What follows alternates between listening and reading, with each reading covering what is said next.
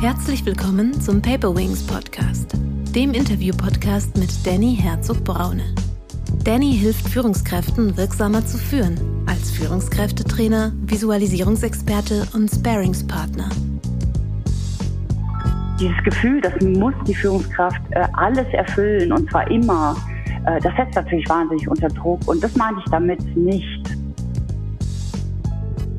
Weil all das, ähm, was ich mit mir selbst erlebe, das gebe ich in der Regel auch irgendwie weiter, ja. Und an Wertschätzung ist eine, eine Haltung und ein positives Beobachten oder zu schauen, was ist denn da alles bei den Menschen. Herzlich willkommen, liebe Zuhörerinnen und Zuhörer, zu einer neuen Paperwings Podcast Folge. Heute geht es um das Thema, wie gelingt gesunde Führung in der VUCA-Welt. Als Expertin zu diesem Thema habe ich die Autorin und sie wird mich gleich berichtigen bei dem Namen Ruth Maria Sarica eingeladen. Wer ist Ruth Maria? Äh, Ruth Maria ist Diplom-Sozialpädagogin, Diplom-Sportlehrerin und diplomierter systemischer Business Coach. Sie coacht für die Bereiche Persönlichkeits-, Führungskräfte und Teamentwicklung. Insbesondere auch im Bereich systemisches betriebliches Gesundheitsmanagement. Sie ist unter anderem Lehrtrainerin an der Coaching Akademie. Äh, sie hat ein sehr schönes, ein sehr tolles Buch geschrieben, was äh, hervorragend in die Zeit passt, nämlich Gesund führen in der VUCA-Welt. Beide Themen habe ich in diesem Podcast schon öfter behandelt, aber sie hat ein wirklich zusammenfassend sehr gutes Buch geschrieben, was diese Themen sehr gut zusammenfasst und wo ich einfach sehr viel Stoff auch für mich rausnehme. Aber bevor ich weiter erzähle, möchte ich, dass Ruth sich sehr mal selber vorstellt. Ruth, herzlich willkommen erstmal im Paperwings Podcast. Ja, ich freue mich hier zu sein. Hallo Dani. Danny, Entschuldigung. ja, ja, quid pro quo mit dem Namen. äh, ähm, ja. Stellst du dich bitte mit eigenen Worten vor und äh, sagst uns, wie du der Mensch wurdest, der du heute bist? Ja, ja, also erstmal der Name Sarija mit einem rollenden R und einem J wie Dschungel in der Mitte. Das kann eh keiner aussprechen und meine Firma heißt immer noch Ruth Mattes Coaching und Bewegung, weil das mein Geburtsname ist. Also das mal vorneweg. Ansonsten, wie bin ich der Mensch geworden, der ich jetzt bin? Also ich glaube, wenn man das alles zusammenfasst, fängt es natürlich in der Kindheit an. Das heißt, ich bin in einer großen Familie groß geworden und habe mich dann entschlossen, auch eine große Familie zu bekommen. Also ich habe selber fünf Töchter und die prägen mich natürlich sehr bis heute und inzwischen sogar drei Enkeltöchter und habe dann auf dem Weg dahin, was ich jetzt bin, wie du schon gesagt hast, mehrere Ausbildungen gemacht. Und für mich ist aber das Wichtige, dass ich all meine Erfahrungen für mich zusammengenommen habe. Das heißt, ich bin Step by Step gegangen und habe immer geguckt, ähm, was mache ich als nächstes? Ähm, als Beispiel, ich äh, habe, nachdem ich meine Studiengänge beendet habe, habe ich mich irgendwann selbstständig gemacht als Personal Trainerin, weil ich bemerkt habe, dass ich nicht äh, irgendwie angestellt arbeiten möchte und als Personal Trainerin im Sportbereich. Und ähm, nach ein, zwei Jahren äh, wurde mir dann schon so ein bisschen langweilig und äh, ich habe gedacht, okay, äh, du redest mit den Leuten und die bleiben immer bei dir. Ich möchte auch mal neue haben. Wie kannst du dich da noch ein bisschen besser äh, ausbilden? Und dann habe ich meine erste systemische Ausbildung gemacht, äh, das systemische Coaching und und das äh, Step by Step hat dann dazu geführt, äh, was ich jetzt tue und was ich mache, was du ja eingangs schon äh, insgesamt beschrieben hast. Ähm, was motiviert dich dabei? Was treibt dich an? Also mich treibt an oder motiviert, dass ich, ähm, dass ich immer das tun möchte, was, was für mich jetzt ansteht, was mich zufrieden und glücklich macht. Das heißt, ich habe das ja gerade schon beschrieben, als ich gemerkt habe, okay, das Personal Training ist schön, der Sport macht Spaß, Bewegung draußen, Natur, alles toll, die Leute kommen weiter, äh, aber es fehlt noch was. Das heißt, ich bin sehr neugierig und Neugierde treibt mich total an und ähm, dieses Zusammenkommen mit Situationen und Menschen zeigt mir dann, was als nächstes für mich dran ist. Ähm, wie bist du jetzt, jetzt haben wir so ein bisschen deine, dein, dein, ganz, dein Lebensweg ja mal ganz kurz abgerissen, ähm, aber wie bist mhm. du dazu gekommen, das Buch Gesund führen in der VUCA-Welt zu schreiben?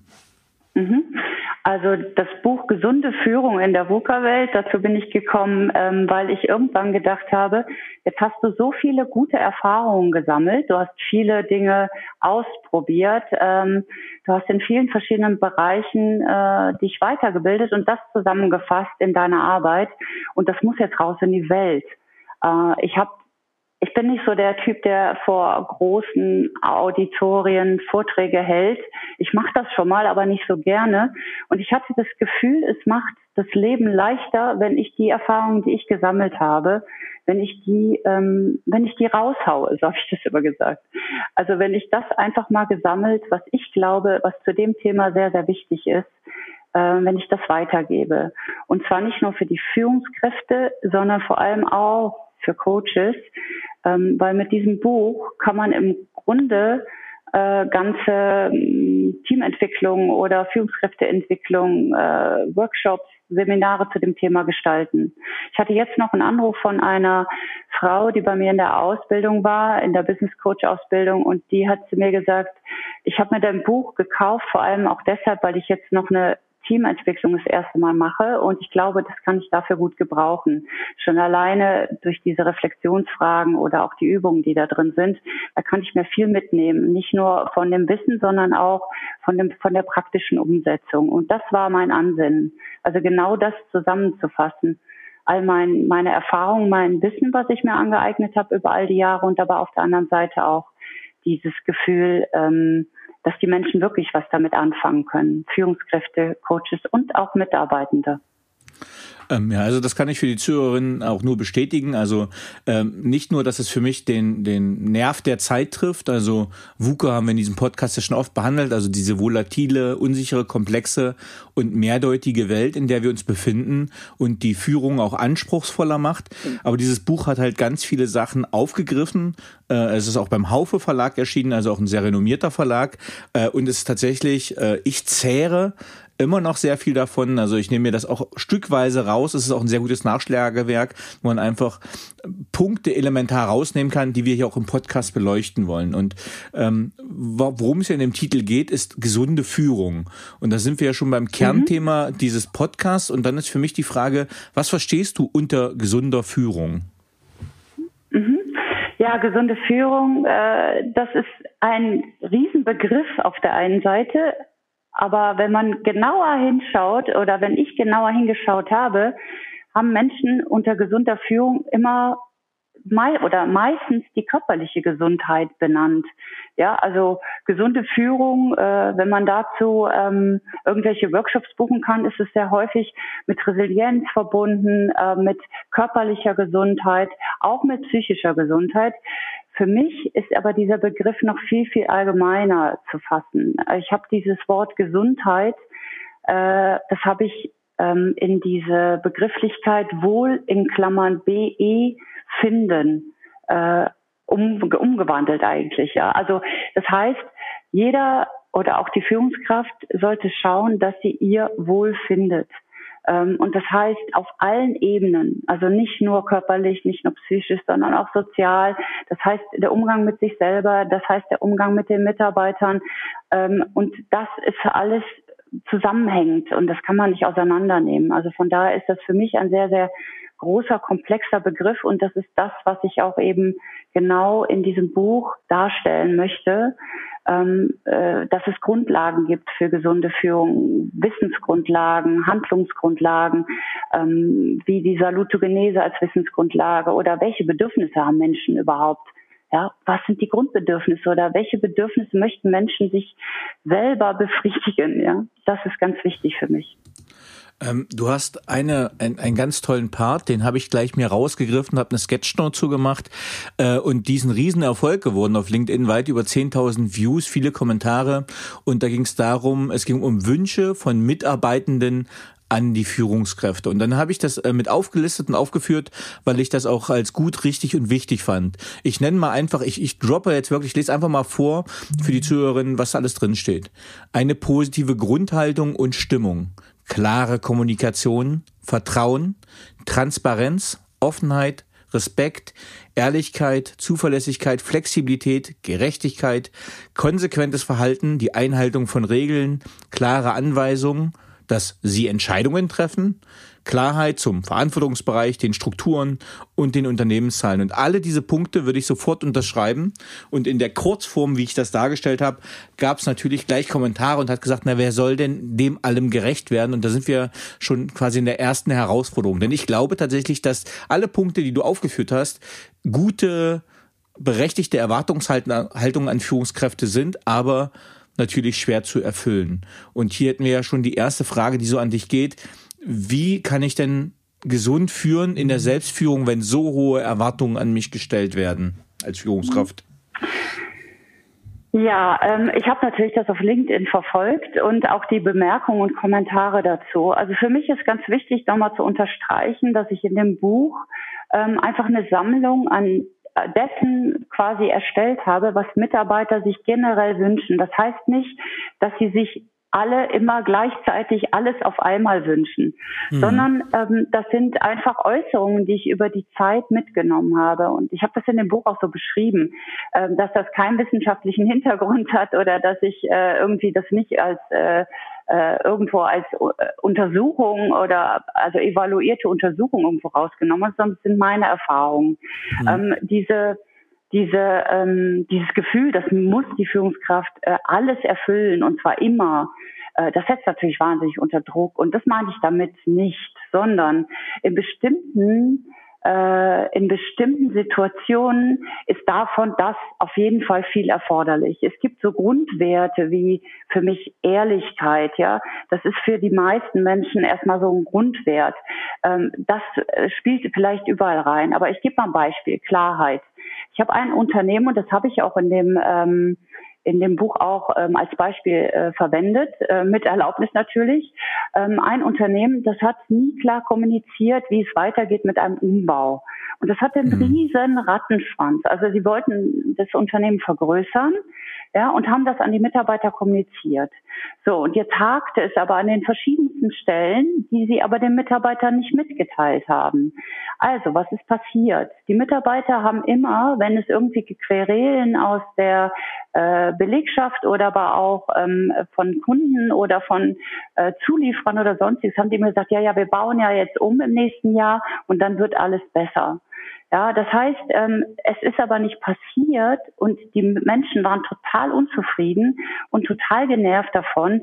Und das haben die eben systemisch gesehen auf allen Ebenen zu spüren bekommen. Also untereinander war die Stimmung schlecht, die hatten irgendwie Interpretationsspielräume, was die Führungsebene anging, die waren unglaublich, bis hin zu, jetzt hat er schon wieder einen neuen Porsche, aber wir haben immer noch keine, äh, keinen guten Aufenthaltsraum, wo wir unsere Mittagspause machen können, bis hin zu, dass sie sich unglaublich glaubwürdig gemacht haben bei ihren Kunden und äh, bei ihren Händlern oder was auch immer. Das heißt, es hat eine systemisch große Auswirkung, wenn keine Klarheit da ist. Und das Beispiel möchte ich auch mal nehmen, wenn zum Beispiel Klarheit äh, äh, nicht wirklich klar formuliert wird, auch wenn Unklarheit da ist. Das heißt, manchmal gibt es ja Dinge, die kann man nicht klar äußern. Das heißt, mhm. ich kann sagen, da gibt es noch Unklarheit, die können wir im Moment nicht äh, ins kleinste Detail benennen, aber ich gebe euch jetzt hier keinen Zeitraum. Es ist Unklarheit da und wir müssen das erstmal regeln. Also Klarheit kann auch geschaffen werden, indem man sagt, da äh, wir wissen noch nicht weiter, wir können auch nicht sagen, wann es weitergeht. Das ist auch ein Stück weit Klarheit. So, das ist jetzt ein Beispiel rausgegriffen. Das heißt, Mitarbeiter, äh, ich habe das vor allem deshalb aufgelistet, Mitarbeiter wünschen sich in verschiedenen Situationen verschiedene Dinge, ja, und manchmal kommen viele zusammen. Aber was das Spannende an der Auflistung ist, und da kann man sehen, dass der Kontext wichtig ist äh, in dem Buch, ist, dass ich äh, das gemacht habe, um am Ende zu zeigen, dass sich alle doch das Gleiche wünschen. Mhm. Das heißt, der Mitarbeiter wünscht sich das Gleiche wie die Führungskraft. Wenn du das jetzt nochmal vorliest, ich wünsche mir als Führungskraft von den Mitarbeitern Flexibilität. Ich wünsche mir Ehrlichkeit. Ich wünsche mir Respekt. Ich wünsche mir Transparenz, Offenheit, Vertrauen und so weiter. Und das war das Ziel diesen, äh, dieses Auszugs. Was wünschen sich Mitarbeiter? Ja, und nicht diese allumfassende die Führungskraft ist äh, Gott und das muss der jetzt alles immer erfüllen. Sondern es ging darum, einen Abgleich zu machen, dass wir Menschen uns im Prinzip in solchen Systemen äh, Ähnliches oder fast Gleiches wünschen. Hm, das heißt, äh, es gab tatsächlich auch viel Fragen, äh, ob es das auch schon zu kaufen gibt, diese Liste, weil tatsächlich äh, fand ich die, finde ich die auch hilfreich im Sinne, ich bin ja komplett bei dir. Es würde auch bei, für mich zu einer Überforderung führen und vor allem, wenn man schaut als Führungskraft, ähm, wie ist auch der Personalschlüssel, ne? Also wie viele Leute führe ich eigentlich und kann ich jetzt mit jedem ein ehrliches, langes, klares Gespräch führen. Ist ja auch äh, ein Mismatch manchmal mhm. an, an, an Zeit vorhanden.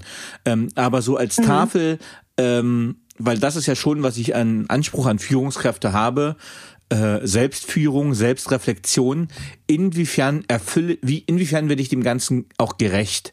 Und da glaube ich, ist das eine, eine Hilfe und auch die Erkenntnis, ich kann nie jedem und allem wirklich gerecht werden.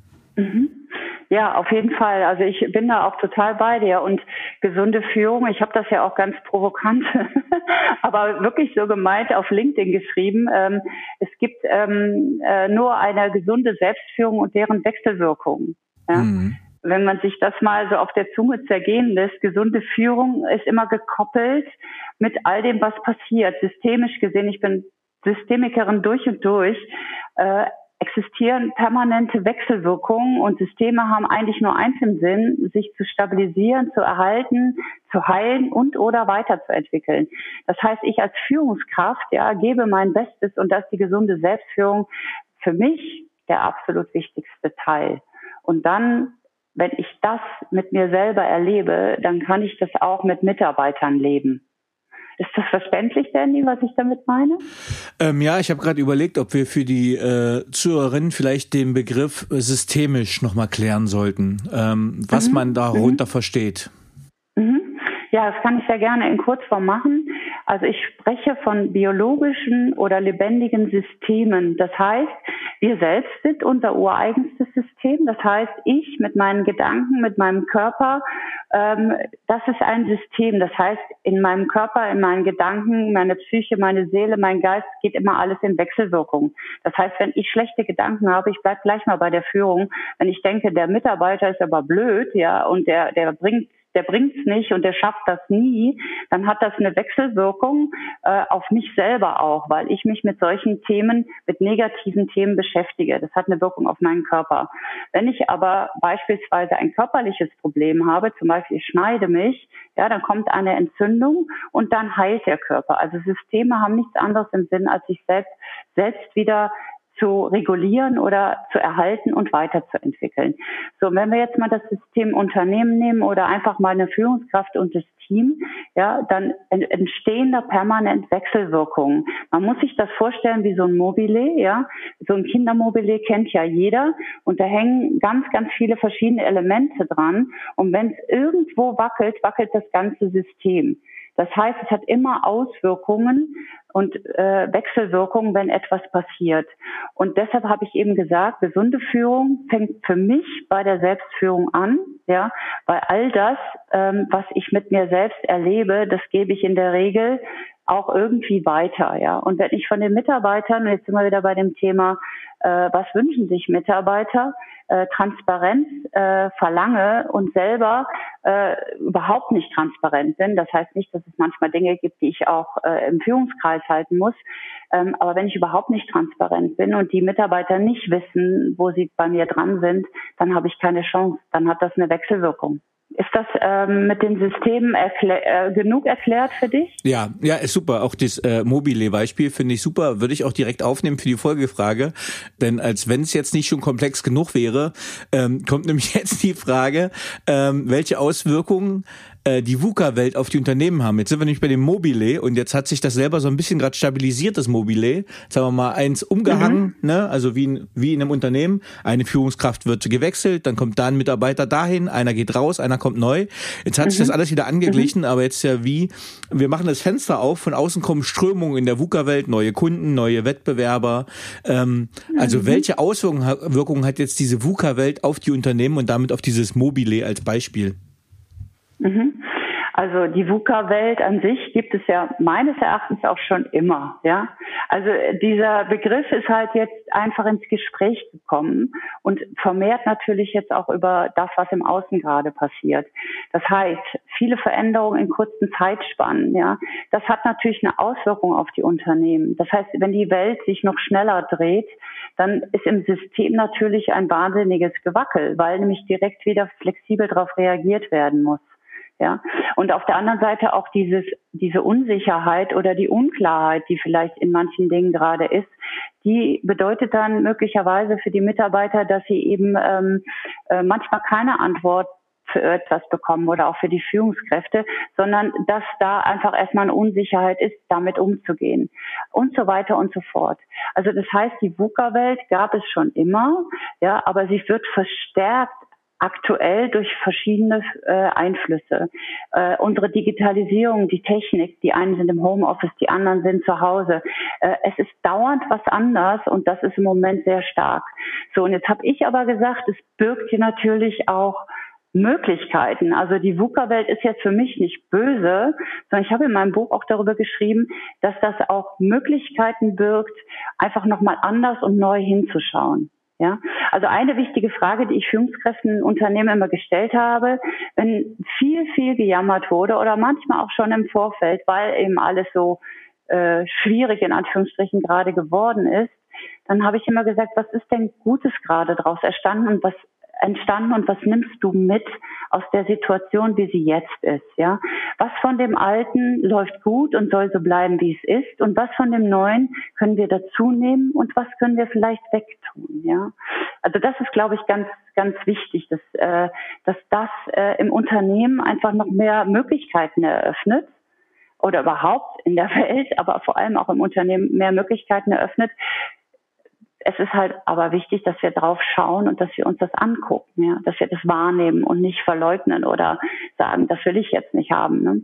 Eine, eine wichtige Frage ist auch äh, ganz oft die Stelle, inwieweit ist es denn realistisch, dass, äh, dass es jetzt in Zukunft keine Veränderung mehr gibt?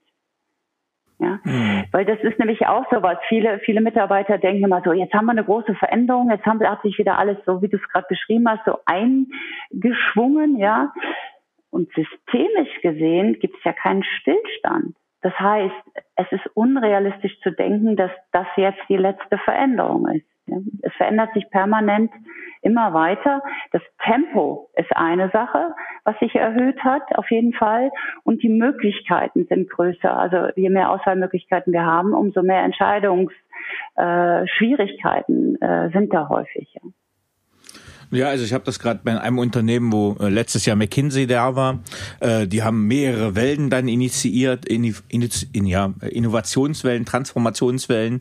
Ähm, und äh, wenn die Mitarbeitenden sagen, da ist es ja jetzt durch, ne, weil das war schon letztes Jahr, war ein stressiges Jahr, und waren vor das Jahr viele Überstunden, viele Wechsel, viel Transformation. Aber dann muss man natürlich sagen, ehrlich sein, sagen, äh, nee, das war jetzt mal ein großer Schub, aber es kommen halt immer wieder kleine Impulse nach und weitere Verbesserungen. Und diese, diese Taktung ist, glaube ich, schon ein starker Einfluss, also diese Frequenz des Ganzen. Du gehst in deinem Buch ja. auch Du gehst in deinem Buch auf, auf das sogenannte Kohärenzgefühl ein. Was bedeutet das? Also das Kohärenzgefühl, ähm, das habe ich äh, im Bezug auf die Salutogenese habe ich das verwendet, diesen Begriff. Und zwar äh, die das Kohärenzgefühl ist die Stimmigkeit, die du in dir selbst spürst. Das heißt, ähm, dass du für dich eine Balance oder ein ausgeglichenes Gefühl entwickelst oder eine Ausgeglichenheit, ähm, die natürlich eingebettet ist in verschiedene Systeme, ja, also Familie, Freunde, Arbeit und so weiter, ähm, auch in unsere Kultur und das, was gerade von außen so kommt, ja, also diese Stimmigkeit in dir selbst, auch trotz dieser systemischen Einflüsse oder gerade mit diesen systemischen Einflüssen. Ähm, das, das Gefühl ähm, basiert eben immer auf Wechselwirkung. Das ist auf jeden Fall klar. Ähm, wir spüren das nur in uns und interagieren aber auch fortlaufend in allen anderen Lebenssystemen, in denen wir so sind. Ja. Und die Basis dafür ist aus der Salutogenese genommen. Also Salutogenese ist eben die Verstehbarkeit und Handhabbarkeit und die Sinnhaftigkeit ähm, von äh, Menschen, also wie die das empfinden. Vielleicht sollte ich noch mal kurz auf die Salutogenese eingehen, um das noch besser erklären zu können, wenn du magst. Mhm, gerne. Ja, also Salutogenese, das ist ein Begriff, den der Aaron Antonowski, ein äh, Medizinsoziologe, entwickelt hat oder äh, den hat er so benannt. Und zwar, äh, ich glaube, ich habe das auch schon mal im Podcast bei dir gehört, aber ich sage es jetzt trotzdem nochmal, es geht um die Entstehung von Gesundheit. Also wir gucken nicht, was können wir tun, damit Kranke wieder gesund werden, sondern wir schauen, wie können sich Menschen gesund entwickeln, um das mal ganz kurz zusammenzufassen. Und äh, da gibt es halt drei verschiedene ähm, äh, Bereiche, die der so benennt. Und das ist einerseits die Verstehbarkeit. Also Menschen möchten sich, möchten ihre Umwelt verstehen und alles einordnen und strukturieren können. Auf der anderen Seite die Handhabbarkeit. Habe ich überall da, wo ich mich bewege, die Ressourcen, auch das zu tun, was ich tun muss oder möchte. Und dann die Bedeutsamkeit oder die Sinnhaftigkeit. Das heißt, macht das einen Sinn, was ich hier tue oder hat das eine Bedeutung? Und das Kohärenzgefühl entsteht daraus, dass eben all diese Parameter ähm, erfüllt sind auf der einen Seite. Aber manchmal gibt es ja ein Unternehmen, da möchte ich wieder ein Beispiel geben. Manchmal gibt es im Unternehmen äh, Aufgaben, die Mitarbeiter haben oder das große Ganze, was für den Mitarbeiter noch keinen Sinn ergibt. Ja, und da ist es dann wichtig, dass die Führungskraft mit daran beteiligt ist, dass der Mensch sich mit der Aufgabe verbinden kann und in dieser Aufgabe, die er gerade äh, tut, auch sich sozial anerkannt fühlt und dass er äh, diesen Kontext oder was da gerade geschieht in diesem kleinen Bereich, dass das eben für ihn verstehbar wird. Ja, das ist äh, total wichtig. Ja, also ähm, das vielleicht nochmal praktisch auch übersetzt, finde ich, ich finde das ganz tolles Beispiel. Ähm, ich habe mich gerade vor zwei Stunden mit einer Putzkraft unterhalten in, in meiner CrossFit-Box, die ganz glücklich war, die da immer sauber macht und ich gesagt habe, Mensch, ist ja schön, dass du dich immer drum kümmerst, dass alles sauber ist und ordentlich. Das ist halt ein wichtiger, wichtiger Aspekt, dass Kunden sich auch dort wohlfühlen. Und ich glaube, da kommen wir auch gleich zum nächsten Thema, nämlich Wertschätzung. Also wenn man sagt, okay, mhm. welchen Teil trage ich zu dem Ganzen bei? Das heißt, die Identifikation mhm. der eigenen Arbeit in dem System, äh, weil oft sind wir mhm. äh, ja nur kleine Zahnräder, äh, auch in Konzernen. Mhm. Ne? Das, ich kann noch so groß sein mhm. gefühlt, aber ich bin nur ein Zahnrad in einem großen System. Aber wenn wir, glaube ich, mhm. klar machen, dass ohne dieses Zahnrad plötzlich die Maschine trotzdem nicht mehr funktionieren würde, mit dieser Identifikation ist das, glaube ich, äh, hilfreich. Ja, absolut. Ich habe da auch noch ein, ein wirklich gutes Beispiel zu. Ähm, es gibt so Untersuchungen, da hat man mal geguckt, ja, ähm, wie Menschen zufrieden sind in Unternehmen. Und zwar war das ein Unternehmen, da ging es um diese Treppenlifter. Ja, und ähm, da war eine Fabrik und da gab es halt Menschen, die haben nur so ein Zahnrad bewegt, so wie du es gerade gesagt hast. Mhm. Und dann ist man hingegangen und hat denen Videos vorgespielt von glücklichen Senioren oder behinderten oder äh, eingeschränkten Menschen, die dann durch diesen Treppenlifter in ihrer eigenen Wohnung noch sein konnten oder in ihrem eigenen Haus.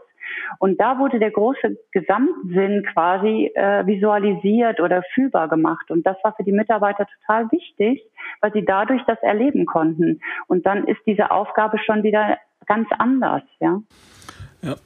Ähm, ja, ein schönes Beispiel, also dass man auch wirklich ähm, zum Beispiel, ich habe ja, ich habe ein Callcenter mitgeleitet äh, und ich sage mal, den Job möchte ich nicht machen. Das ist, glaube ich, somit die härteste Arbeit, vor allem psychologisch, die ich mir vorstellen kann.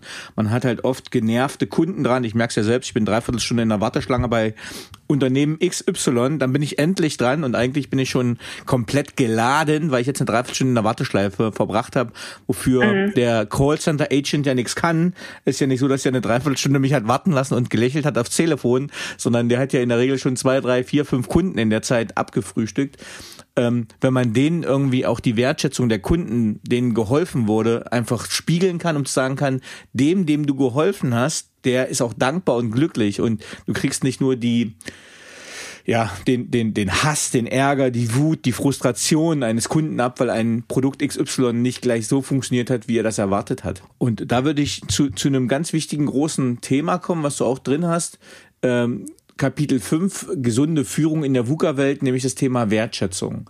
Da hast du äh, drei Begriffe noch oder fünf, vier. Äh, also du hast einmal die Selbstwertschätzung, Selbstwertschätzung und Werte, die Fremdwertschätzung, das Annehmen von Wertschätzung und das körperliche und psychische Wohlbefinden aufgeschlüsselt. Kannst du ein bisschen uns erzählen, wie wichtig dieser Aspekt Wertschätzung in der gesunden Führung ist? Für mich ist der Begriff Wertschätzung oder überhaupt die Wertschätzung für mich der Schlüssel von allem. Und ähm, ich habe ja in meinem Buch auch geschrieben, dass mein, mein Onkel so ein Jubiläumsbuch rausgegeben hat. Der ist ähm, Dompfarrer äh, von Eichstätt gewesen und ist dann irgendwie, ich weiß nicht, aus welcher Funktion jetzt, er ist als ein, ein, Priester, ein Geistlicher. Und die haben eben dieses Jubiläumsbuch rausgegeben und das heißt, ohne Liebe ist alles nichts. Und das hat mich sehr angesprochen, weil ähm, ich bin zwar aus der Kirche ausgetreten und ich bin selten in der Kirche, aber als mein Onkel gepredigt hat zu seinem 70. Geburtstag mit seinem Zwillingsbruder zusammen da vorne gestanden hat, da habe ich gedacht, der redet so wie ich, als wenn ich irgendwelche Führungskräfteentwicklungen mache oder irgendwelche Teamentwicklungen. Also der hat äh, auch in diesem Buch dann verarbeitet, ähm, zum Beispiel, dass Liebe berührt, Liebe schenkt oder heilt, achtet, wärmt, stärkt, fordert. Und ich habe das gleichgesetzt mit der Wertschätzung.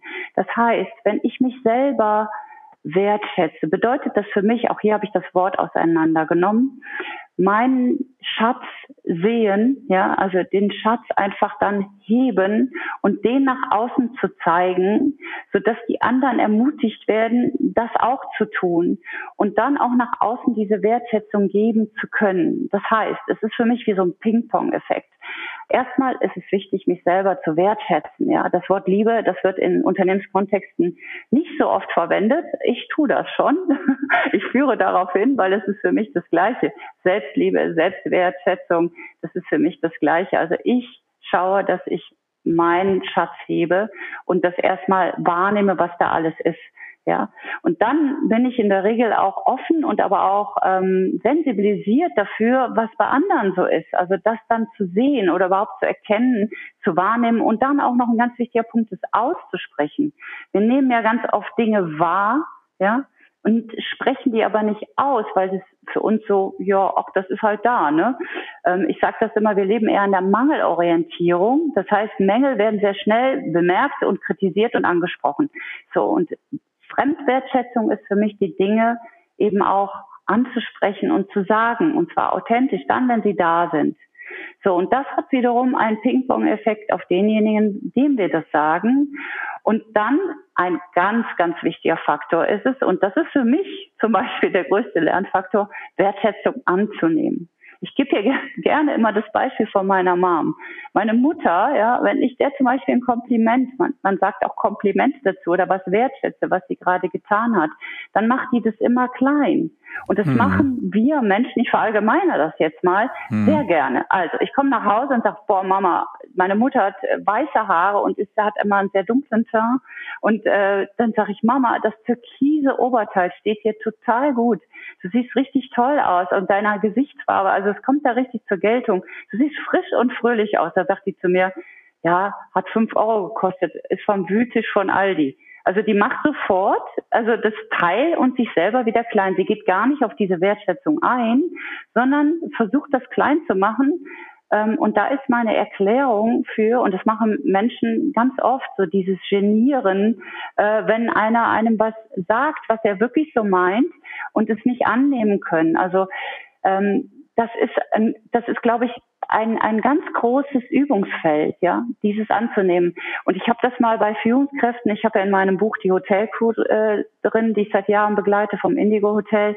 Und ähm, die haben mir das zurückgespiegelt, als sie mir Feedback gegeben haben. Und ich hatte einen Drehstuhl und wir hatten uns dann darauf geeinigt, weil immer, wenn die mir das Feedback gaben, das war für mich so, ja, ich kann dann da hinschauen und das annehmen, irgendwie, aber irgendwie auch nicht.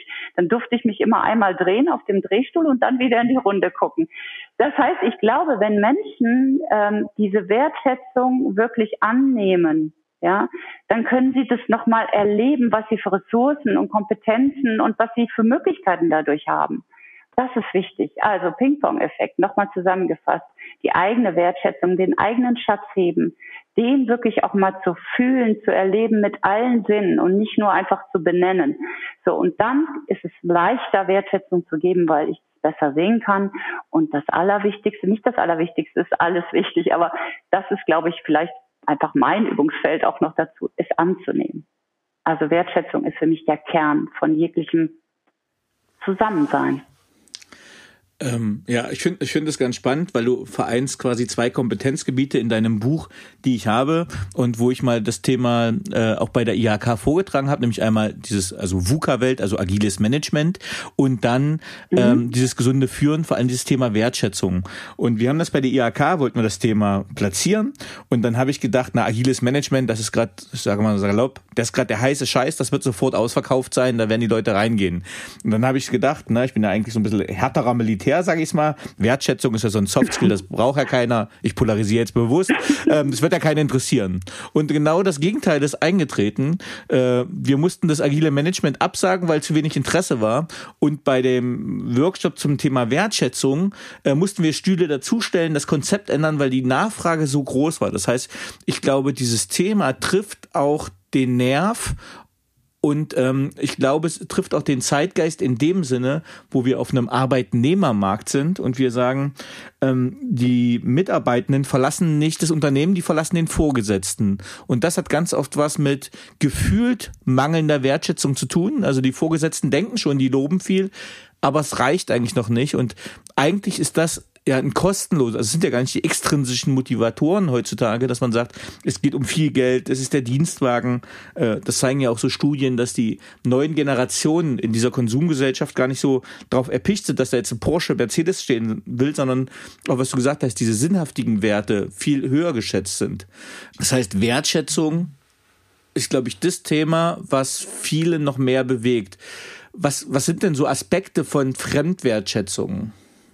Ähm, was bedeutet das für dich, Aspekte von Fremdwertschätzung? Was, worauf zielst du ab, Danny? Na, du hast ja in der, Entschuldige, es war jetzt ein bisschen hart reingegrätscht, äh, bei dem Thema gesunde Führung in der, gesunde Führung in der VUCA-Welt hast du das Thema einmal Selbstwertschätzung, dann hast du dieses Thema ja. Annehmen von Wertschätzung und dann hast du das ja. Thema Fremdwertschätzung. Ähm, welche Aspekte mhm. könnte das alles beleuchten, diese Fremdwertschätzung? Okay, ich, äh, ich nehme die Frage jetzt mal so, wie ich sie verstanden habe. Als Aspekte äh, verstehe ich, ähm, was ist wichtig bei der Fremdwertschätzung? Also was mhm. ist da, ja, was ist da nötig? Also ich glaube, ähm, was du eben angesprochen hast, mal eben ein Lob zu geben, ja, ist ähm, so ein bisschen so ein Pflaster, äh, wenn da irgendwie eine Wunde ist oder es ist irgendwie mal so, als wenn man mal so ein Zückerchen hinwirft, ja. Also Lob, das ist so kurzfristig. Aber Wertschätzung ist allgemein schon die Haltung, positiv auf Menschen zu schauen, ja, und zu sagen, da ist was Gutes. Ja, und das ist ganz, ganz wichtig, das dann auch zu erkennen. Das heißt, ich möchte authentisch sein dabei, ganz wichtig, wenn ich Wertschätzung gebe. Ich bin offen, dass das überhaupt sichtbar wird. Das bedeutet, ich brauche eine positive Haltung Menschen gegenüber und ich muss Menschen einfach auch mögen. Ja, ich möchte einfach mit Menschen arbeiten. Das ist auch ganz wichtig. Also, also diese Haltung, äh, Menschen sind mir wichtig, ja, dass ich da überhaupt Wertschätzung geben kann. Und es muss auch der richtige Moment sein. Also dieses zum Beispiel, ähm, was ja häufig äh, in Büchern oder auch in, in Unternehmen proklamiert wird, wenn es um Feedback oder wenn es um Kommunikation geht, die Sandwich-Taktik. Ja, ich sage jemandem was Kritisches, wo er vielleicht nicht so begeistert ist, und dann sage ich erstmal was Wertschätzendes und hinten raus wieder was Wertschätzendes. Äh, also ganz ehrlich, das durchschauen die Mitarbeiter. Vom Grundsatz her ist es passend, vom Grundsatz her. Aber wenn das nicht authentisch kommt und wenn ich nicht Nähe zu den Mitarbeitern aufbaue oder zu meinem Kollegen aufbaue, dann verpufft Wertschätzung auch, ja. Wenn ich das mache, wenn, äh, wenn ich möglicherweise etwas möchte, sondern Wertschätzung ist eine eine Haltung und ein positives Beobachten oder zu schauen, was ist denn da alles bei dem Menschen? Welche Ressourcen hat er? Kompetenzen? Also auch mit dem Blick auf Kompetenzen. Das ist total wichtig für mich. Ja, ja schön beleuchtet, ja. Ist das, was du damit gemeint hast, mit Aspekten? Ja, ja. Die, die, die, das die, die, die, immer noch. naja, äh, ja, ja, es, es, es, ging, es ging darum, genau, also äh, man muss Interesse am Menschen haben. Du hast ganz wichtige Aspekte gesagt, ne? Äh, was viele Menschen vergessen, mhm. Führung heißt nicht, ich delegiere einfach und koordiniere und manage, ne? Das wäre jetzt ein Unterschied nochmal zu Manager und Leadership, so ein bisschen, sondern also ich muss schon Interesse an den Menschen haben und ich muss Menschen eigentlich auch mögen, um eine gute Führungskraft zu sein. Ähm, und das ist diese, diese dieser Aspekt, es, es, es reicht beim Lob nicht, sondern es muss eine grundsätzliche Haltung zu Menschen vorhanden sein, die schon in der Attitüde wertschätzend ist. Äh, und dann reicht genau, was du sagst. Also äh, gewaltfreie Kommunikation kann richtig schönes toxisches, toxisches Mittel sein. Wenn ich diesen Feedback-Burger oder dieses Feedback-Sandwich nehme, äh, kann ich den aber immer noch so vergiften äh, durch äh, ja Wort passt nicht zu dem, wie, also das Wort passt nicht zu dem, wie ich es sage. Ne? Also äh, mhm. und das das kommt ja aus der Attitüde, aus der Grundhaltung heraus. Und nur wenn ich die die Technik richtig anwende, heißt ja nicht, dass äh, das beim Empfänger so ankommen kann, dass es auch glaubwürdig ist. Also ein mhm. schöner Punkt nochmal. Ja, absolut. Ja, und auch so, ähm, wie schaue ich auf den Menschen? Ne? Was konstruiere ich in meinem Gehirn schon vorher? Wenn ich, ich hatte gerade Modul 4 Systemisches Denken und Handeln als Ausbildungsmodul unterrichtet, das habe ich gerade gehabt in Wien. Und da erzähle ich immer das Beispiel auch für die Coaches, aber das kannst du auf alles eins zu eins übertragen. Es ruft mich jemand an, der gerne ein Coaching hätte, ein Führungskräftecoaching. So, und dann sagt er ja, ähm, das läuft eigentlich alles ganz gut, aber ich fühle mich nicht so wohl, weil ich habe Unsicherheiten. Mit meinem Selbstbewusstsein hadere ich die ganze Zeit. Okay. Dann kommt er, also er hat nur kurz angerissen, was das Thema ist, kommt zur Tür rein, ich mache die Tür auf und dann steht ein Mensch vor mir, der irgendwie in einer leicht gebückten Haltung mit einer leisen Stimme, mit einem nicht festen Handgriff, sondern mit einem laschen Handgriff mich begrüßt. Ja, mhm. und dann setzt er sich hin, sackt zusammen in dem Stuhl. Und wenn ich dann nur denke, oh mein Gott, so wie der schon hier reinkommt, das schafft der nie, dann ist es im Grunde schon vorbei, in Anführungsstrichen. Mhm. Das heißt, meine Haltung Menschen gegenüber, das Vertrauen zu haben, dass der alle Kompetenzen hat, dass er seine Themen äh, lösen kann, ja, das ist total wichtig. Und so sehe ich Führungskräfte auch. Also ich habe eine Führungskraft, äh, oder mehrere haben das schon gesagt, aber eine Führungskraft, die hat das ähm, auch im Interview äh, gesagt, als ich das für mein Buch verwendet habe. Die hat gesagt, eigentlich müsste jeder so eine Coaching-Ausbildung machen, äh, wer Führung, äh, also wer, wer Führungskraft werden möchte. Einfach im Vorfeld, um dann seine Themen anzuschauen und sich selber wertschätzen zu können, wo wir jetzt wieder sind, sich selber zu erkennen, um dann eben auch mit den Mitarbeitern in, in dieser Haltung umgehen zu können. Und als Coach haben wir ja auch solche Grundhaltungen, die genau in diese Richtung gehen. Ne? Und das, was ich gerade beschrieben habe, ist ganz klar Konstruieren der eigenen Lebenswirklichkeit. Ja, ja, sehr schön gesagt. Ich würde noch mal einen, einen harten Schwenk machen. Du hast nämlich eine sehr schöne Übersicht äh, in deinem Buch. Und zwar äh, sagst du, Voraussetzungen für gelungene, gesunde Führung sind auch quasi die Berücksichtigung von menschlichen Grundbedürfnissen. Ja. Und da hast du ähm, fünf Stück aufgeführt. Die Konsistenz, mhm. die Kontrolle und Orientierung, Lustgewinn und Unlustvermeidung, das fand ich auch sehr spannend, Selbstwerterhöhung und Selbstwertschutz und Bindung, Entfaltung und Gestaltung. Kannst du zu diesen mhm. Grundbedürfnissen ein bisschen was äh, erklären? Mhm, mhm. Ja, also erstmal ist mir nochmal wichtig, ähm, kurz zu betonen, ähm, um dann das erklären zu können. Mhm. Ähm, gesunde Führung basiert bei mir auf verschiedenen Bereichen. Das ist jetzt nicht ausschließlich, aber das ist für mich mit das Wichtigste. Ja, das Wichtigste ist erstmal, was ist überhaupt gesunde Führung? Das mit der Wertschätzung und wie habe ich eigentlich was für eine Beziehung zu mir selber? Das andere ist auf jeden Fall ähm, die Salutogenese, auf Menschen zu schauen, was kann ich tun, damit sich Menschen gesund entwickeln können, ja, und nicht erst gucken, was ich rufe mal die äh, Ruzarija an, weil hier im Team läuft's nicht, da läuft schon wieder schief. Und das andere sind die menschlichen Grundbedürfnisse. Es gibt natürlich noch mehr, sowas wie Essen und Trinken ähm, und Schlafen. Du hast die gerade aufgezählt. Äh, in Systemen ist es aber total wichtig, dass sich Menschen eben ähm, entfalten können, dass sie gestalten können. Das Thema Zugehörigkeit ist wichtig. Ähm, das, das ist relativ bekannt, auch neurowissenschaftlich ist es ja so, dass in der Nähe von den Schmerzzentren eben im Gehirn Dinge angetriggert werden, dass wir wirklich Schmerz fühlen, wenn wir nicht dazugehören. Äh, das Gleiche gilt aber auch für Entfaltung und Gestaltung. Menschen möchten einfach mit mitmachen. Ja, ich sage immer, ein mhm. Unternehmen heißt Unternehmen, weil alle zusammen was unternehmen. Und ich rede auch immer von Verantwortungsbereichen.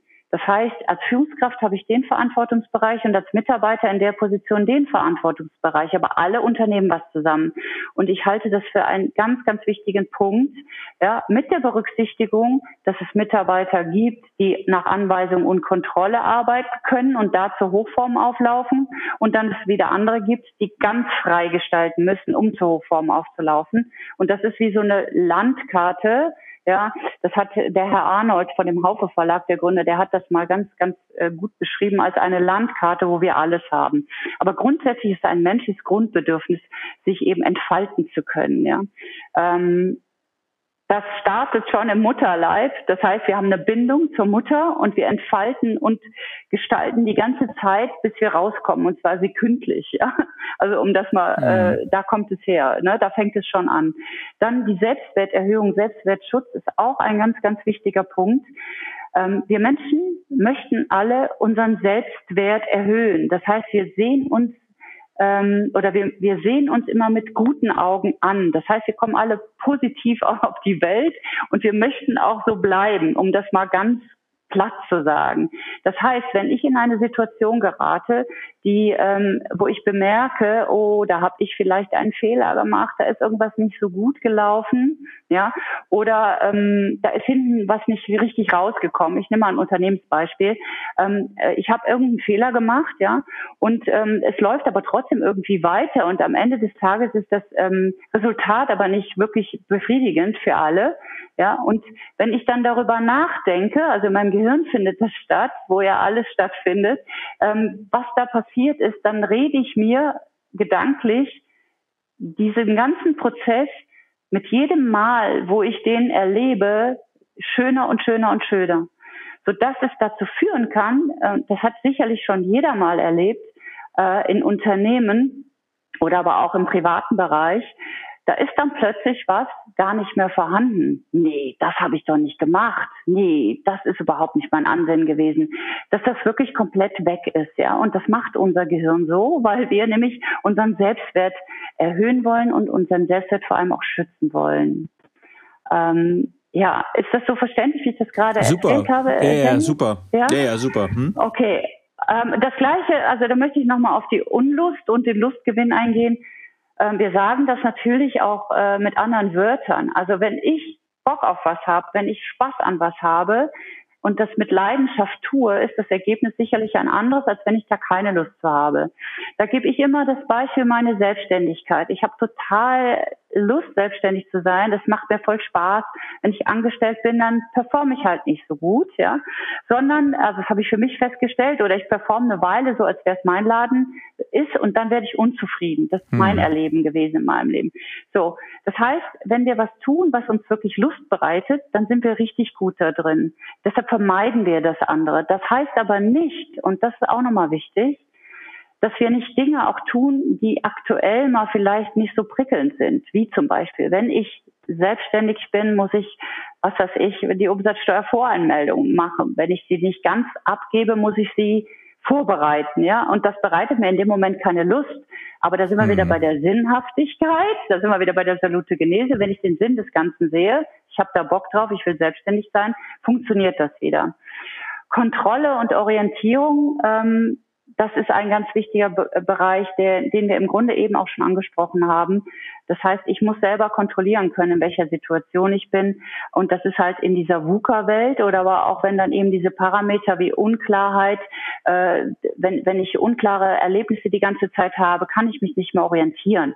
Das heißt, dieses Grundbedürfnis, um einfach lebensfähig agieren zu können und nicht die ganze Zeit innerhalb Achtstellung und im Stress zu sein, ist es total wichtig, dass ich meine Umwelt, mein Umfeld, das System, wo ich bin, in gewisser Weise äh, kontrollieren kann und das, was ich tue und mich darin dann orientieren kann.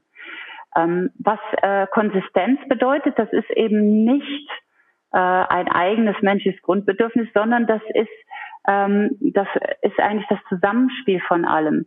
Weil manchmal können sich ja auch äh, die unterschiedlichen Bedürfnisse gegenseitig attackieren. Ja, zum Beispiel, wenn es äh, wichtig ist für deinen Selbstwerterhöhung, äh, Themen so oder so zu sehen, ja, dann äh, kann es sein, dass, ähm, dass ich ähm, die Zugehörigkeit, die Bindung im Unternehmen gar nicht mehr so stark äh, gespiegelt bekomme, weil ich ausgegrenzt werde, weil ich durch meine Selbstwerterhöhung in dem und dem Kontext einfach Dinge gesagt und gemacht habe, die für andere nicht nachvollziehbar sind. Und dann widerspricht das wiederum diesem Zugehörigkeitsgrundbedürfnis, äh, was dann nicht mehr so erfüllt wird. Also nur mal als ein Beispiel jetzt. Manchmal sind es auch drei oder sogar alle, die zusammenkommen. Und Konsistenz bedeutet in, bedeutet in dem Sinne, dass unser System, also unser, unsere, unser Gehirn es immer so macht, dass wir auf ein gemeinsames Ziel hinaus dann doch noch im Gleichschritt gehen. Also von jedem wird dann etwas genommen und es wird geguckt, dass am Ende, dass wir da gut wieder rauskommen. Und das ist Konsistenz, dass sie sich nicht gegenseitig die ganze Zeit attackieren. Super. So, und äh, ich glaube, für die Zuhörerinnen und Zuhörer äh, haben wir jetzt ganz viele Inhalte vermittelt, was gesunde Führung betrifft. Und ähm, auch ich, ich bin in diesem umfangreichen Buch äh, noch weit nicht am Ende, das durchgearbeitet zu haben, denn äh, klar kann man es durchlesen, aber das ist so fokussiert, fundiert, konzentriert, guter Inhalt, ähm, dass man das Stück für Stück mal durcharbeiten muss und für sich selbst erarbeiten muss. Äh, du hast jetzt einen hervorragenden Einblick schon mal gegeben und das zusammengefasst und beleuchtet. Vielleicht noch mal noch mal konzentriert. Was ist für dich als Abschlussfrage für den Hauptteil? Was ist für dich die Essenz gesunder Führung in der VUCA-Welt? In ein, zwei Sätzen. Mhm. Ja, in ein, zwei Sätzen. Ein, zwei Sätze sind für mich gesunde Führung, fängt bei der gesunden Selbstführung an. Wir sind der Kern des Ganzen. Das heißt, gehe ich mit mir gut um, kann ich das auch mit anderen. Ansonsten ist es nicht möglich. Es hat ganz viel mit einer Haltung zu tun. Ja, und gesund im herkömmlichen Sinne, was Körper angeht und Psyche, das können wir nur sein, wenn wir bei uns starten. Und dann hat es auch eine Wirkung im Außen. Das ist gesunde Führung. Also eine Wechselwirkung, die ins System rausgeht. Super. Vielen Dank, liebe Ruth. Und jetzt hätte ich noch ein, zwei persönliche Fragen. Auf welchen beruflichen Fehler oder Erfahrung hättest du gerne verzichtet? Auf keinen. Das heißt, äh, was ist ein Fehler? Äh, das war, also systemisch gesehen sage ich, es war in dem Moment nicht passend, ja. Es hat sich nicht passend angefühlt, aber wenn ich dann rückblickend drauf schaue, ähm, war es dann passend im Hinblick auf meine Entwicklung für die Zukunft. Also von daher ähm, sind alle Erfahrungen wertvoll und ähm, gerade die, wo man, äh, wo es einen richtig schüttelt, wenn da irgendwie so richtig was im Gebälk kracht. Also das heißt, was man als Fehler empfindet. Genau. Auf welche berufliche Leistung bist du besonders stolz? Ähm, das Wort Stolz ist in meinem Sprachgebrauch äh, irgendwie nicht so toll besetzt. Ich kann es gar nicht richtig beschreiben, es ist einfach ein Gefühl. Ich, ähm, ich, ich sehe das eher so, äh, worüber habe ich mich in meinem Leben total gefreut. Und ähm, da kann ich nur sagen, ähm, eine Sache, die, die, die ich, wo ich mich gewundert habe, dass die so entsteht, ist, dass ich mal einen Award gewonnen habe. Also allein dieses Wort, der steht auch hier direkt neben mir, als äh, beste Personal Trainerin im deutschsprachigen Raum. Ja, cool. ähm, das, äh, das war, was war eine große Freude. Ansonsten ähm, mh, machen mich jede kleine oder jeder kleine Schritt, den ich in die Richtung gehe, dass es mir gut geht, dass ich mich zufrieden und glücklich fühle, ähm, der macht mich stolz, wenn ich den Begriff jetzt doch verwenden darf. Ja, sehr gerne. Aber an dem Begriff reibt sich jeder. Ich wechsle ihn einfach nicht, weil ich ihn ja, gut finde. ähm, ja. Welche Fähigkeit bzw. Fertigkeit möchtest du gerne haben, die du noch nicht hast? Ähm, es gibt immer mal so Themen, die noch in meinem Kopf rumschwirren, die ich gerne noch machen möchte. Das war in diesem Jahr die Wingwave-Ausbildung, die habe ich gemacht. Ich habe bis jetzt damit nicht gearbeitet, aber es war eine gute Erfahrung. Und was auch seit ein paar Jahren schon in meinem Kopf rumschwirrt, weil ich immer wieder auf Konflikte stoße in Unternehmen, ist eine Mediationsausbildung. Ähm, und zwar einfach, um mir einen Horizont zu erweitern und außerhalb dieser Systemik, aus der systemischen Fragestellung, Ausbildung als Coach vielleicht noch anderes Handwerkszeug zu haben. Und ähm, auf der privaten Ebene, darf ich da auch noch was zu sagen? Ja.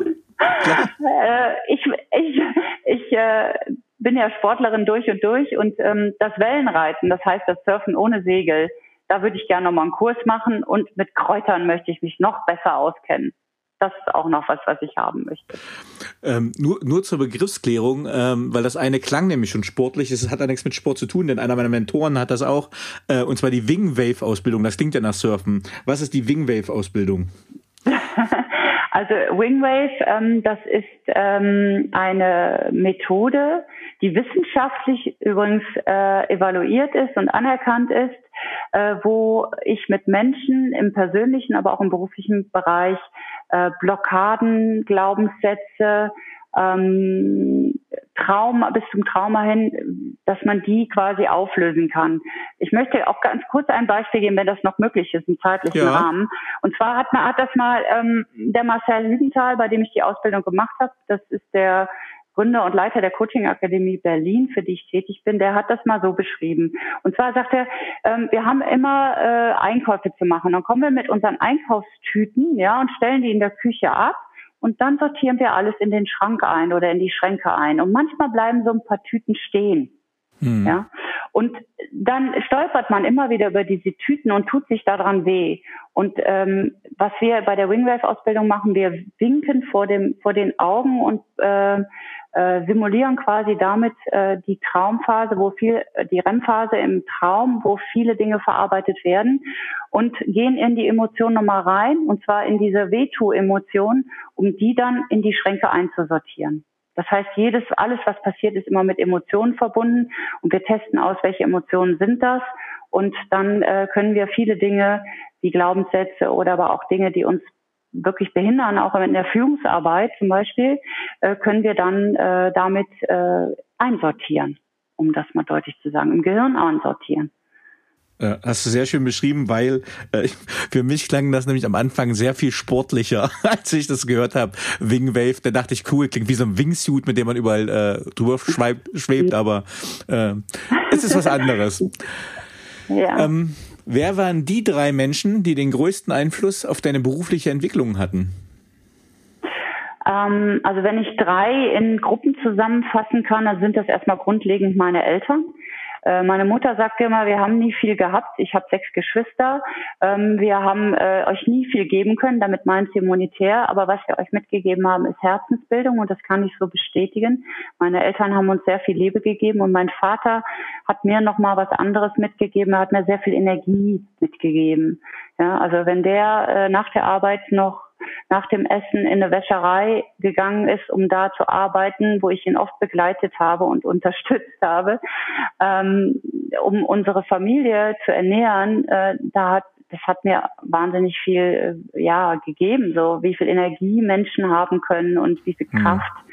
und trotzdem voller Liebe und äh, Fröhlichkeit zu sein. Ja, das sind einmal meine Eltern. Ähm, und dann meine Kinder, die mir immer den Spiegel vorgehalten haben. Ich habe ja fünf die fünf Töchter und da können, da kannst du dir vorstellen, was da los war.